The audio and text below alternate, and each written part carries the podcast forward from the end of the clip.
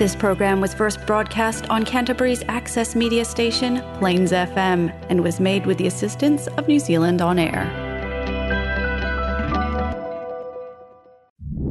Next on Plains FM, we have Movie Talk, a program for all things cinema esque for the discerning film and video junkie.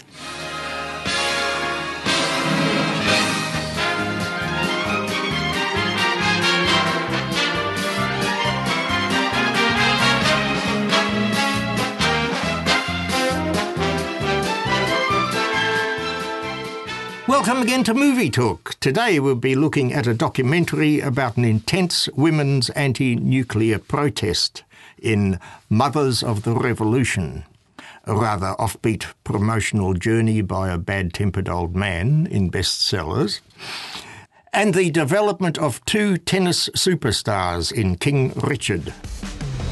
This is the story of the ordinary women who helped end the Cold War. The arms race was between two powers. You can't just focus on one without looking at the other. It's a dance. I said, I think we should go to Russia.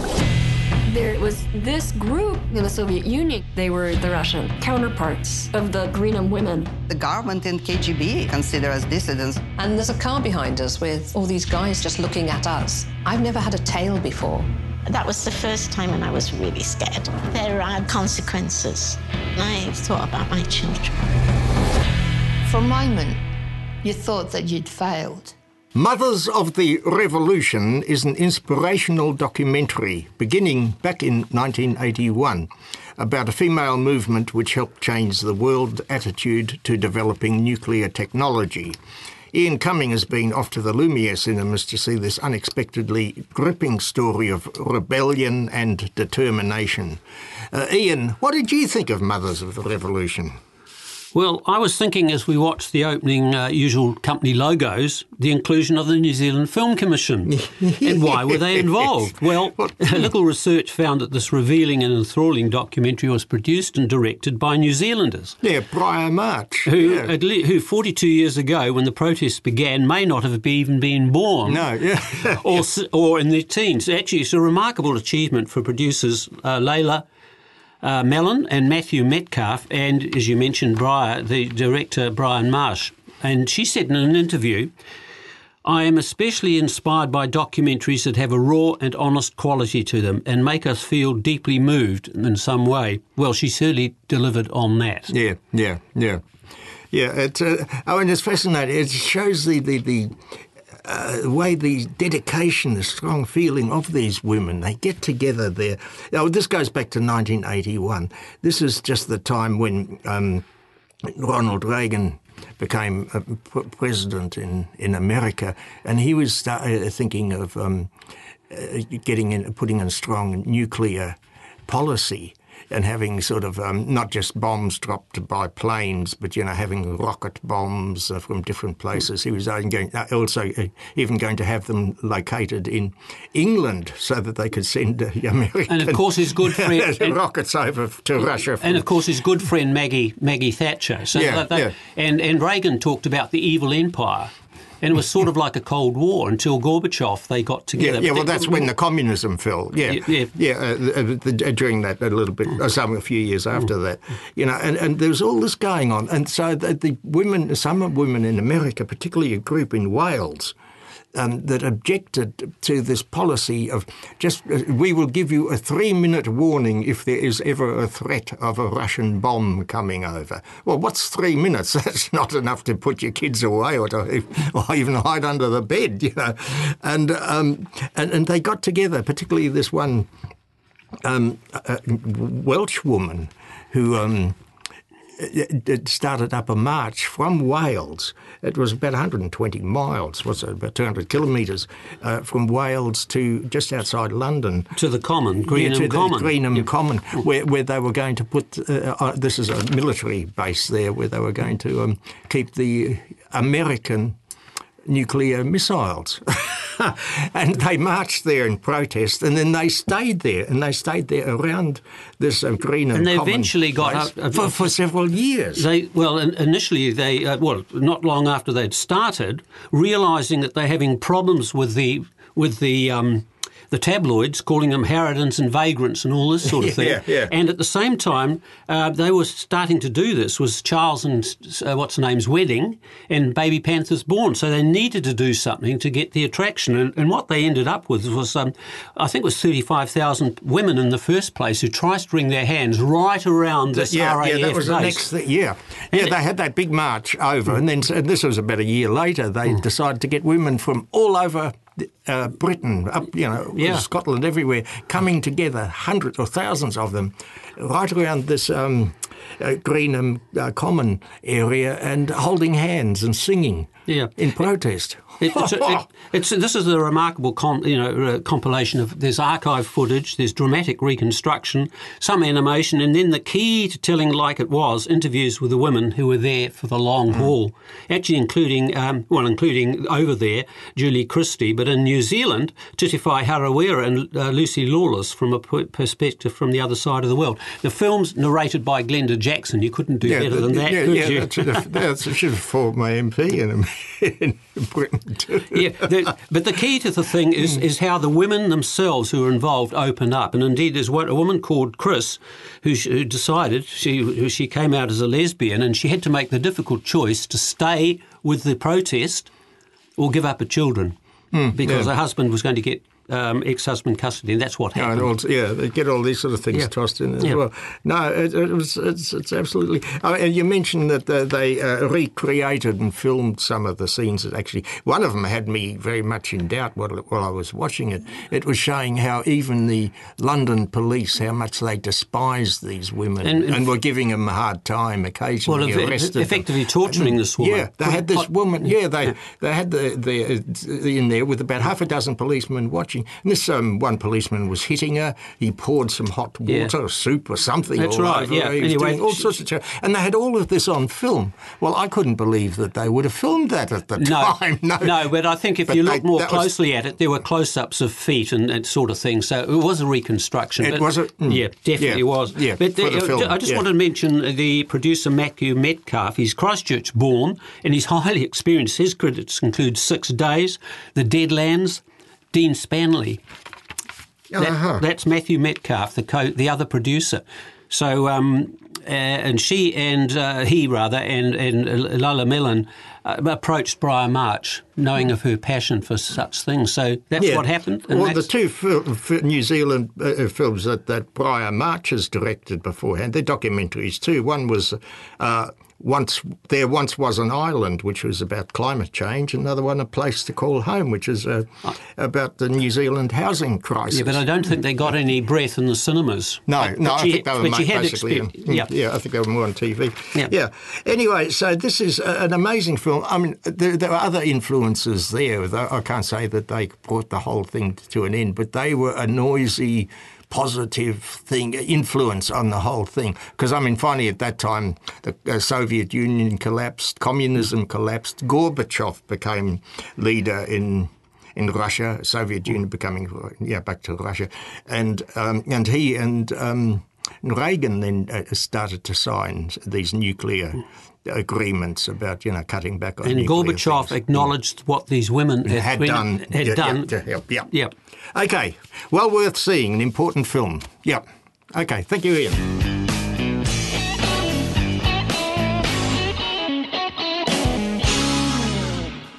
That was Ian Cumming with his views on Mothers of the Revolution, which is continuing on at the Silky Otter Cinemas out Wigram. And I'm Hans Petrovic on Movie Talk on Plains FM 96.9. We at Stanbridge Publishing believe that is your signature, so you owe us a book. Shut up. Anything you want to show me? You pound of flesh. I won't do the bloody tour. Do the tour, or I edit the book. Those are your choices. This is a book tour. Why don't I read something? Bullshit. In Best Sellers, Michael Caine plays a very cranky old author who reluctantly embarks on a promotion tour to help the young publisher of his book. Sue Freeman has been off to the Academy cinemas to see this rather offbeat dramedy. Uh, Sue, I had expected this multi level movie to be a comedy, but it was not but I wasn't there long before I had to change my point of view to all this. So, how did bestsellers affect you? affect me? Well, the, the, the language in the movie. If you're not, if you don't like a lot of really profane language, it can be quite confronting. So that's your warning to my people. warning. My warning. If you don't like a lot of profanity, avoid bestsellers. Mm. well, this, uh, yeah, this is it. Uh, the, you're, you're uh, applying here, uh, talking here about Michael Caine Yeah, as this cranky old uh, yes, and I would never have seen him as a comedian anyway. I think he's a he's a serious actor and a, and a very very good actor. You wonder how he got into this I American do film. kind of wonder why and what he saw in taking on this role, Hmm. because I, it, it's even though we both researched, we couldn't really find who whether the, I'm sure the producer and director must have been American Hmm. because it comes from a completely, I think, American perspective on what they think an eccentric British writer could possibly behave like. Yet I, No, it's Irish, not English. Okay, so, yes, I- yes. but I mean they sweep it. Um, you see, there were a lot of anomalies in that movie. A lot of things that didn't add up. Hmm. Yeah, yeah. Well, this is. I mean, my uh, the point I've already made is this is a warning to people. Don't expect this to come out as a comedy. It's it's a much darker, sort of complex film with all sorts of issues going on, and half the time you don't know quite which way the film is going, and and Yeah. and, and this is brought home right from the start by Michael Caine's behaviour, the way he, his foul language there. He Yeah. uses the F word Yeah. endless times. oh. And then uh, the American uh, the, the uh, use of one word, which they consider the English uh, uh, use, uh, which he applies to his books, as if he's reading his books, and that's that they're, all all his books are full of bullshit. Yeah. Now that I don't know. I've never he, heard- he, says, he seems to think that's what they say in England. I've never heard that. I, I've never heard that said. I'm correct. No, anyway, I mean, it doesn't someone, matter. someone might ring in. Um, yeah. Um, I suppose in the end, what you come out with is an is a kind of an interesting story between two very Mm. strong characters who kind of find their own um, find develop empathy Towards each other. yeah, for each other. Yeah. And possibly change their perspective on how they Yeah. interact with other Yeah. people later on. Yeah, because we've got uh, Michael Caine as this cranky old author living alone. He's he's only ever had one book published fifty years earlier, and now the girl, the Yeah. daughter of the book publisher. Who is Yeah. now runs the publishing business? father's She needs yeah. some money. She needs to get, need another big book to promote, Hmm. and she gets onto this old onto Michael Caine, but she finds him in in the, the office uh, records, and that he, this he was even given some money a long time ago for his Yeah. second book, which he never actually ever delivered one. Yeah. So he still owes them something. So she goes to him for assistance Yeah, in coming correct. up with another Yeah. book, which should help both him and should help um, the company make Hmm. some money out of another big selling book. And uh, but of course he's so cranky about it. I'd never understand why. What's it? He, okay, his wife died a long time ago. Yeah. He's still But upset I think, about I think that. you're being He's- very kind in describing him as cranky. yes. I would describe his his abusive and cantankerous. Oh, you can say that. Yes. Oh, is that Yeah. what made you laugh? well, I mean, he was extremely.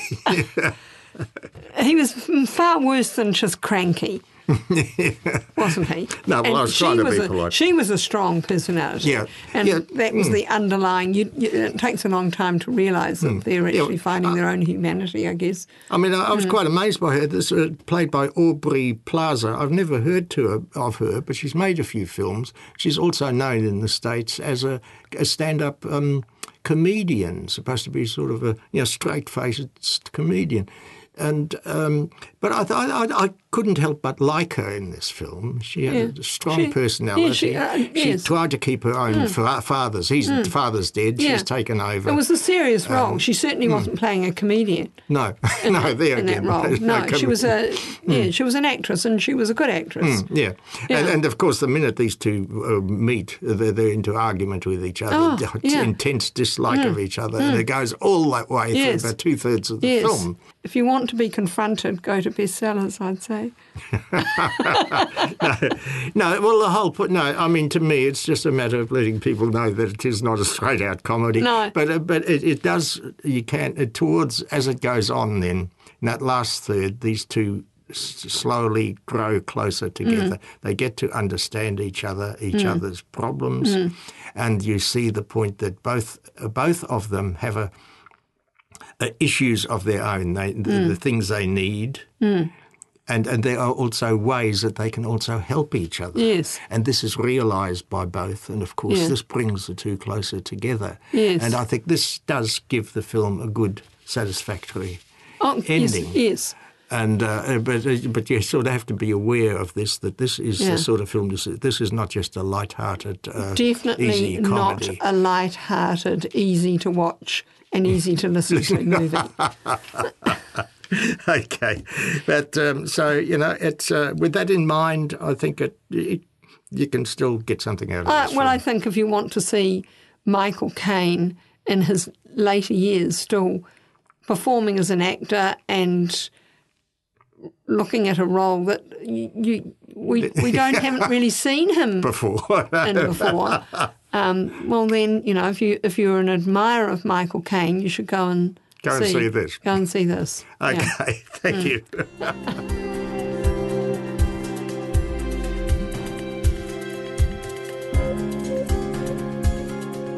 That was Sue Freeman helping me with bestsellers. I'd like to thank the sponsor of the show, the Harcourt's Grenadier Accommodation Centre, which is now located at 98 Moorhouse Avenue. If you're looking for a place to live, check out the Harcourt's Accommodation Centre website, assetmanagers.co.nz. That address again, assetmanagers, one word, .co.nz. That's our job, to keep them off these streets. You want to check on the kids? Let's check on the kids. We got future doctors and lawyers, plus a couple tennis stars in this house. The chances of achieving the kind of success that you're talking about is just very, very unlikely. Okay, you're making a mistake, but I'm gonna let you make it. Watch him hit a few balls. All right. So tell me your names again. I'm Venus. I'm Serena. In King Richard, we are shown two black sisters, Venus and Serena Williams, who became tennis superstars thanks to intense coaching and manipulation by their father, who is portrayed by Will Smith. Carolyn Brown's been off to the Alice cinemas to see what turns out to be half family movie and half sports film. Carolyn, this all turns out to be very much an enjoyable multi level movie. What did you think of King Richard? I really liked it. I mean, I'm not. Neither of us are into sports. No, we're really. not we great couldn't tell you movie who. fans. not, not much, but um, I found it really fascinating. Um, I found it even more fascinating when I went home and read more about him.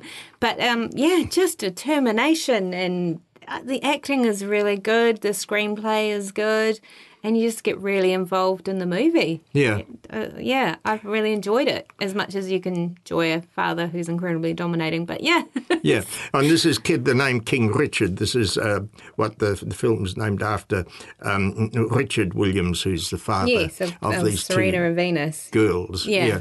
and, and um, many other children. yeah. No, well, actually, that's quite interesting too.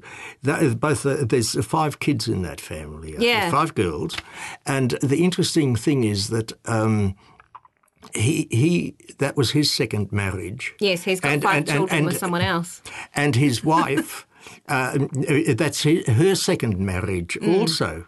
She brought three children with her.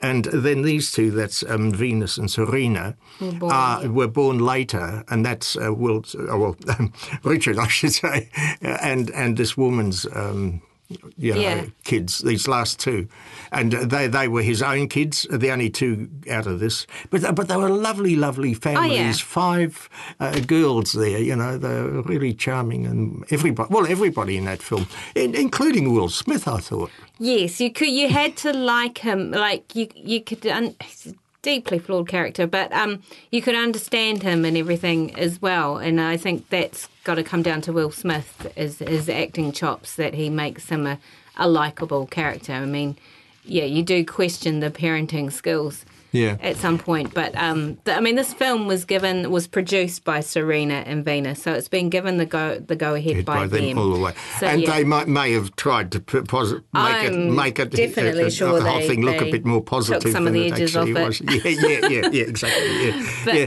yeah. yeah. Because I mean, uh, Richard, the father, he was a driven man. I mean, even before Venus and Serena were born, he'd already written a 78 page plan outlining how he's going to turn his girls into tennis champions. Yeah. That's before they were even born. Yeah, he was this. very lucky that they were born capable of becoming athletes. they, Yeah. That's why they had to keep on going on. But the film, yeah, no, the film is, as I said, when neither of us are sports fans, but I was riveted by the tennis match I, that they Oh, played. yes. It's so just- beautifully photographed, Yeah. the colour in it and the action and, and Yeah, all of and the this. You know, time I just thoroughly enjoyed else. this whenever they're out there. Yeah, no, I wasn't Hmm. bored at all, and yeah, no, it was a very good film. Yeah. It'll be. In, he, I mean, he's already had the Golden Globe. It'll be interesting Yeah, to see yeah, if he yeah. does get the.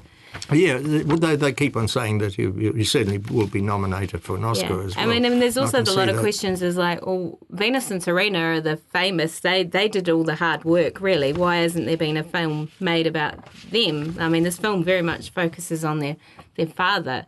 But I think that will come. I think you have to that they acknowledge that they wouldn't have got where they were.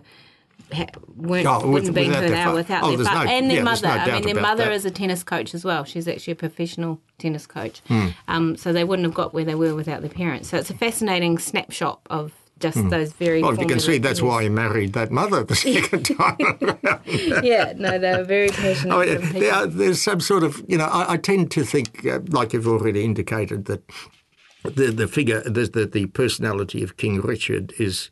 Um, sort of made a bit more likable than he possibly really was in real Yeah. life.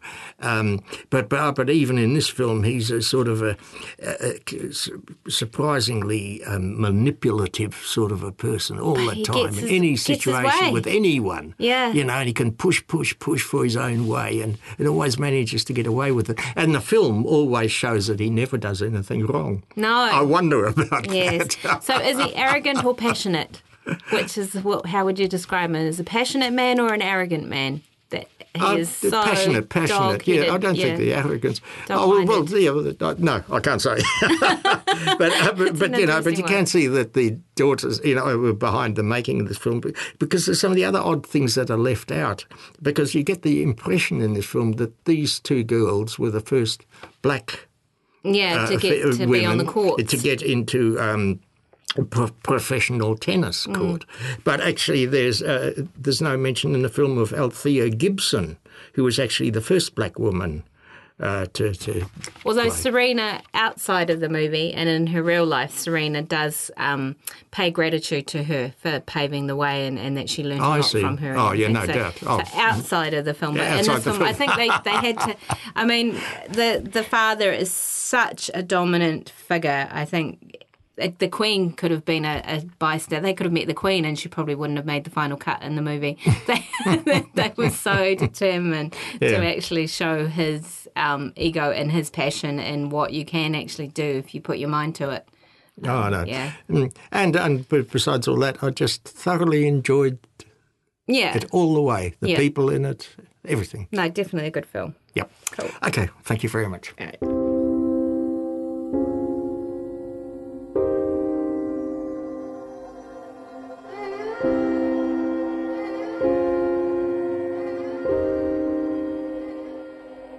That was Carolyn Brown with her views on King Richard, and I'm Hans Petrovic, inviting you to listen to Movie Talk again on Plains FM 96.9 at midday next Wednesday. This program will also be repeated at midday on Saturday, and you can listen to podcasts of earlier episodes on Plains FM website, uh, plainsfm.org.nz.